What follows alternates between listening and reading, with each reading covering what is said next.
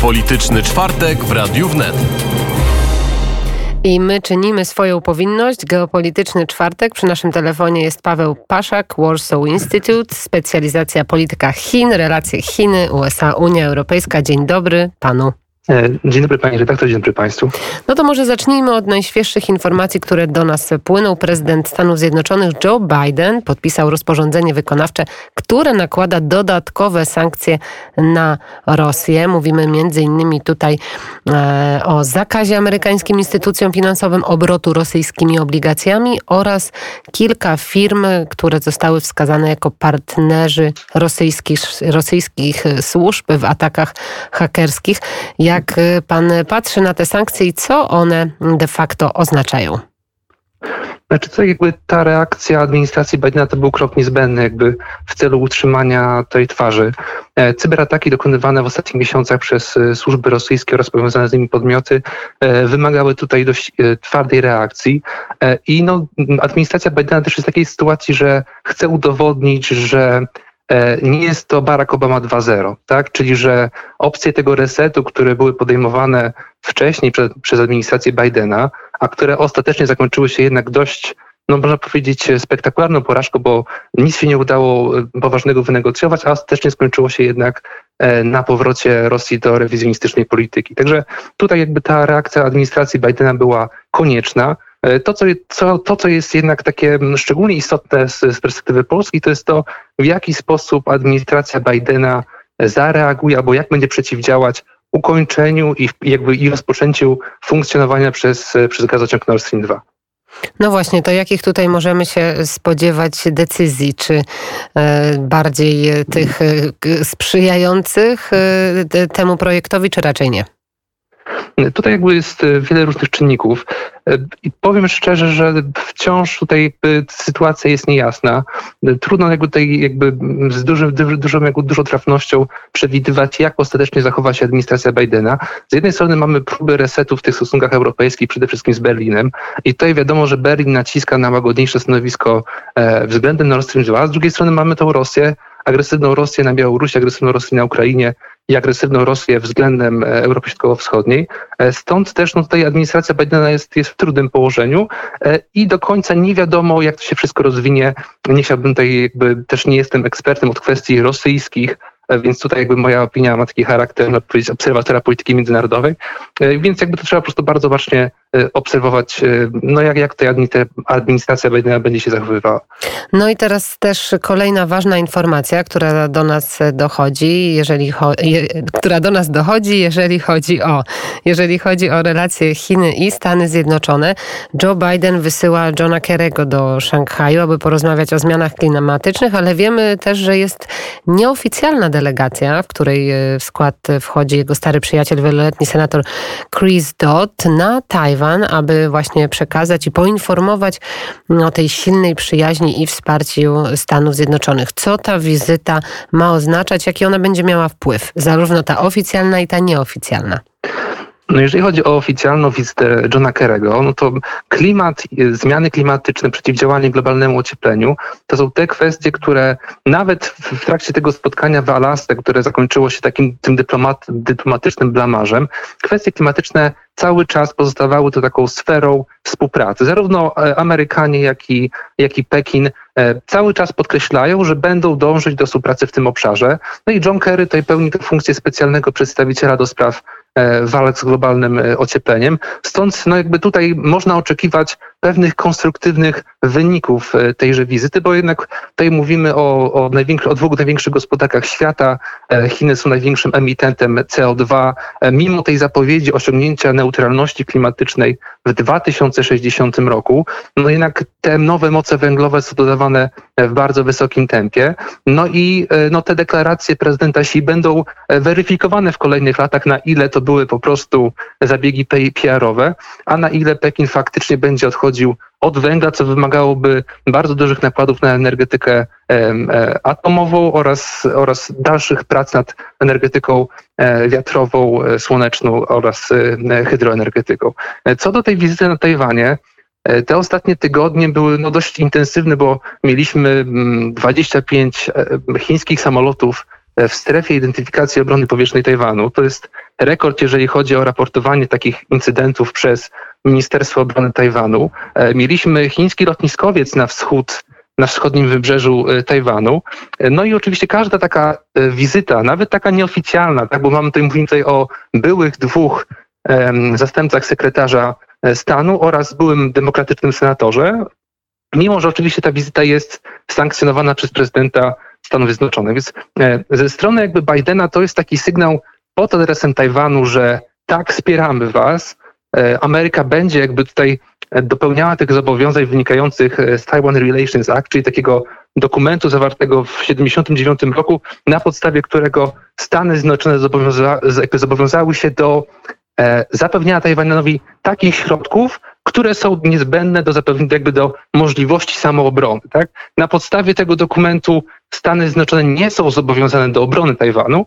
Tym niemniej tu jest takie, powiedzmy, takie pole do interpretacji. Z jednej strony formalnych zobowiązań sojuszniczych nie ma, z drugiej e, Tajwan jest kluczowym punktem na strategicznej mapie w Azji Wschodniej i no, Stanom Zjednoczonym zależy na tym, aby jego niezależny status został utrzymany. Więc ta wizyta taka półoficjalna która jakby nie jest aż tak konfrontacyjna, bo to nie jest sekretarz obrony, który, który leci na Tajwan, tylko to są byli politycy, którzy trochę takim prywatnym samolotem, nie, nie odrzutowcem US y, Departamentu Stanu lecą na Tajwan.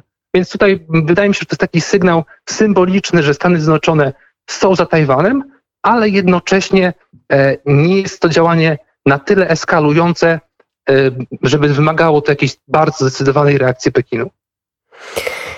To, mm, to się wszystko okaże, ale jak pan tak prognozuje, to zapewne tak e, będzie, ale jeszcze ten temat, który do nas cały czas wraca, o którym cały czas mówimy, Chiny oraz Stany Zjednoczone, jeżeli rozmawiamy o tych relacjach, wzmacniają swoje siły na mm, morzach południowochińskim i wschodniochińskim. E, czy to napięcie właśnie w tamtym regionie teraz e, wzmacnia się, czy ono rośnie? Znaczy tutaj mamy od dłuższego czasu mamy do czynienia z, no, z stosunkowo wysokim poziomem napięć, chociaż jeżeli chodzi o te ostatnie wydarzenia, bo tam mieliśmy taki, doszło do takiej dość ciekawej sytuacji, w której równolegle na Morzu Południowochińskim operował, e, operowała grupa bojowa lotniskowców chińskich i grupa bojowa lotnisko, lotniskowca E, amerykańskiego. E, przy czym jakby tutaj jakby dużo w tym było przypadku, bo akurat e, amerykański lotniskowiec wracał z ćwiczeń prowadzonych wspólnie z Indiami na Oceanie Indyjskim. No a tutaj, a według Chin to było z kolei takie powiedzmy ćwiczenie rutynowe. W ubiegłym roku by również w kwietniu chiński lotniskowiec dokonał dwukrotnie takich przepływów dookoła Tajwanu, także to nie jest jakieś działanie bez precedensu. Takie, miały, takie sytuacje miały wcześniej również miejsce, chociaż niewątpliwie to ma również kontekst polityczny. Właśnie mówimy tutaj o tej wysokiej aktywności e, lotnictwa chińskiego w cieśninie tajwańskiej. I zwykle mm, to oczywiście możemy tutaj mówić o takiej dwupłaszczyznowej, dwupłaszczyznowym znaczeniu tego typu incydentów. Z jednej strony od lat Chiny przygotowują się do konfliktu o Tajwan. Tajwan jest takim, można powiedzieć, jakby takim centralnym punktem chińskiej strategii. Przyłączenie Tajwanu postrzegane jest jako warunek zrealizowania wielkiego odrodzenia narodu chińskiego, takiego programu flagowego administracji Xi Jinpinga, e, która jakby miałaby właśnie oznaczać ten pełen powrót Chin do tej pozy do pozycji mocarstwowej. E, więc jakby tutaj ten wymiar militarny go nie należy e, oczywiście minimalizować. Mm, mm, z drugiej strony to jest oczywiście też sygnalizowanie polityczne. Zwykle zwiększona aktywność ciśnienia tajwańskiej, większa ilość samolotów, czy też aktywność floty, to jest wyraz komunikowania, że wszelkie próby wspierania Tajwanu, wspierania niepodległości, taj, e, niepodległości Tajwanu, wzmacniania jego możliwości militarnych, czy też jego wsparcie dyplomatyczne dla, e, dla władz Tajpej, będzie um, skutkowało bardziej konfrontacyjnymi działaniami ze strony chińskiej armii. E, z drugiej strony też mieliśmy na Morzu Południowochińskim, e, na jednej z raf, która stanowi przedmiot sporu z Filipinami, e, tam z kolei było aż 200 jednostek cywilnych chińskiej takiej milicji morskiej, takiej formacji formalnie cywilnej, niepodległej chińskiej armii, ale oczywiście tam te związki są bardzo silne. A to z kolei mogła być odpowiedź na to, że w ostatnich miesiącach doszło do pewnego zbliżenia na linii Manila-Waszyngton w związku z negocjowanym porozumieniem dotyczącym stacjonowania e, amerykańskich sił na Filipinach. trzeba też przypomnieć, że w ubiegłym roku filipiński prezydent Duterte wypowiedział to porozumienie. Ono było do tej pory przedłużane dwukrotnie przez parlament, a decyzja prezydenta była tak, można powiedzieć, tak złagodzona przez działania rządu. E, no ale w tej chwili właśnie Filipiny i Stany Zjednoczone negocjują, jakie będą mają być warunki stacjonowania wojsk amerykańskich. I podobno właśnie Filipiny troszkę handlując tą kartą chińską i możliwością wypowiedzenia umowy, liczą na to, że Amerykanie dostarczą e, no, tego sprzętu najwyższej jakości i pomogą w modernizacji filipińskiej armii. Też y, będziemy się temu oczywiście przyglądać. Y, bardzo dziękuję za ten głos. Y, a nie, jeszcze jedna, jeszcze jedna sprawa. Jeszcze jedna sprawa do naszego gościa, pan Paweł Paszak, która wywołuje na pewno dużo emocji, to oczywiście szczepionki i szczepienia. Jak pan patrzy na udział i zaangażowanie chińskiej dyplomacji właśnie szczepionkowej na Węgrzech, bo wiemy, że Węgry obok Serbii to drugie państwo w Europie, które zdecydowało się na wprowadzenie mhm. szczepionki Sinopharm. Jak tutaj wygląda ta chińska e, ingerencja czy też eksploatacja e, Europy? Nie, to wygląda w ten sposób, że no Węgry zaliczają się do państw, e, które są największymi zwolennikami współpracy z Chinami. E, ale i jakby dzięki kontraktom podpisanym z koncernem Sinopharm, no one zyskały, mają chyba trzeci bodajże czy czwarty w tej chwili już wynik w Europie, jeżeli chodzi o wyszczepialność na, na powiedzmy na 1300 tysięcy mieszkańców. Więc faktycznie te, te szczepionki z Chin pomogły przede wszystkim we wszystkim zaszczepieniu populacji. E, rząd Wiktora Orbana był jednak trochę też pod ścianą, ponieważ e, Węgry miał również bardzo wysoki wskaźnik śmiertelności i to też chyba bodajże był trzeci albo czwarty wynik e, w Europie.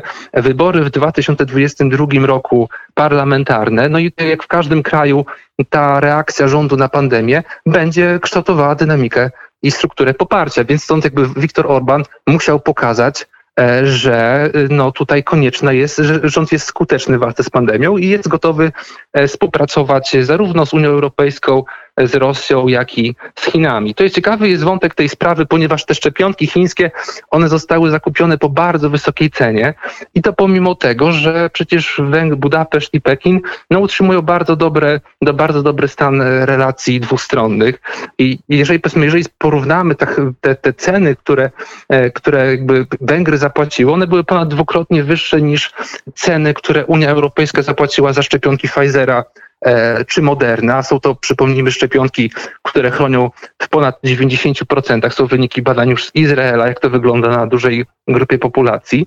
E, I były ponad 18-krotnie wyższe te ceny niż ceny szczepionki AstraZeneca. E, no AstraZeneca to są właśnie te szczepionki zapewniające zbliżony poziom ochrony co, co szczepionki chińskie Sinopharma.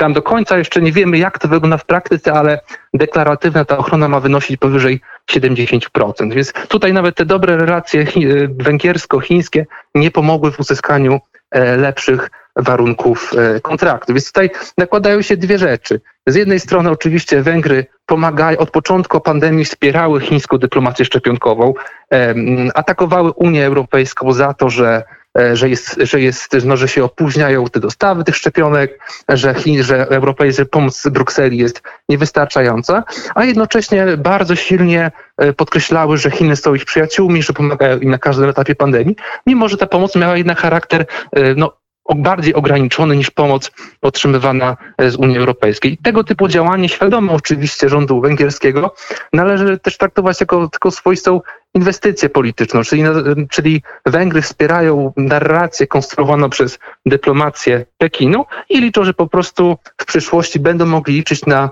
różnego typu inwestycje, jak choćby teraz e, powstaje pierwszy zagraniczny kampus e, prestiżowego Fudan University z Szanghaju w Budapeszcie. To ma być kosztować ponad e, półtora miliarda euro. Mamy oczywiście cały czas budowaną kolej Budapeszt-Belgrad, również projekt za ponad 2 miliardy euro i mamy przecież też e, centrum logistyczne koncernu Huawei na całą Europę e, i Afrykę Północną zlokalizowane również pod Budapesztem. Więc tutaj działanie jest wielowątkowe, chociaż e, w mojej ocenie tutaj te czynniki wewnętrzne, czyli strach przed reakcją własnych wyborców na no, no, bardzo trudną sytuację epidemiczną, skłonił Wiktora Orbana jednak do zakupu tych szczepionek nawet po wyższych cenach. Jeżeli ma to kosztować go wybory, to jednak lepiej jest e, zapłacić wyższą cenę e, w, w euro. Bardzo dziękuję. Gościem popołudnia był pan Paweł Paszak, Warsaw Institute. Bardzo dziękuję I za z rozmowę. Nowej Europy, bardzo dziękuję. dziękuję bardzo.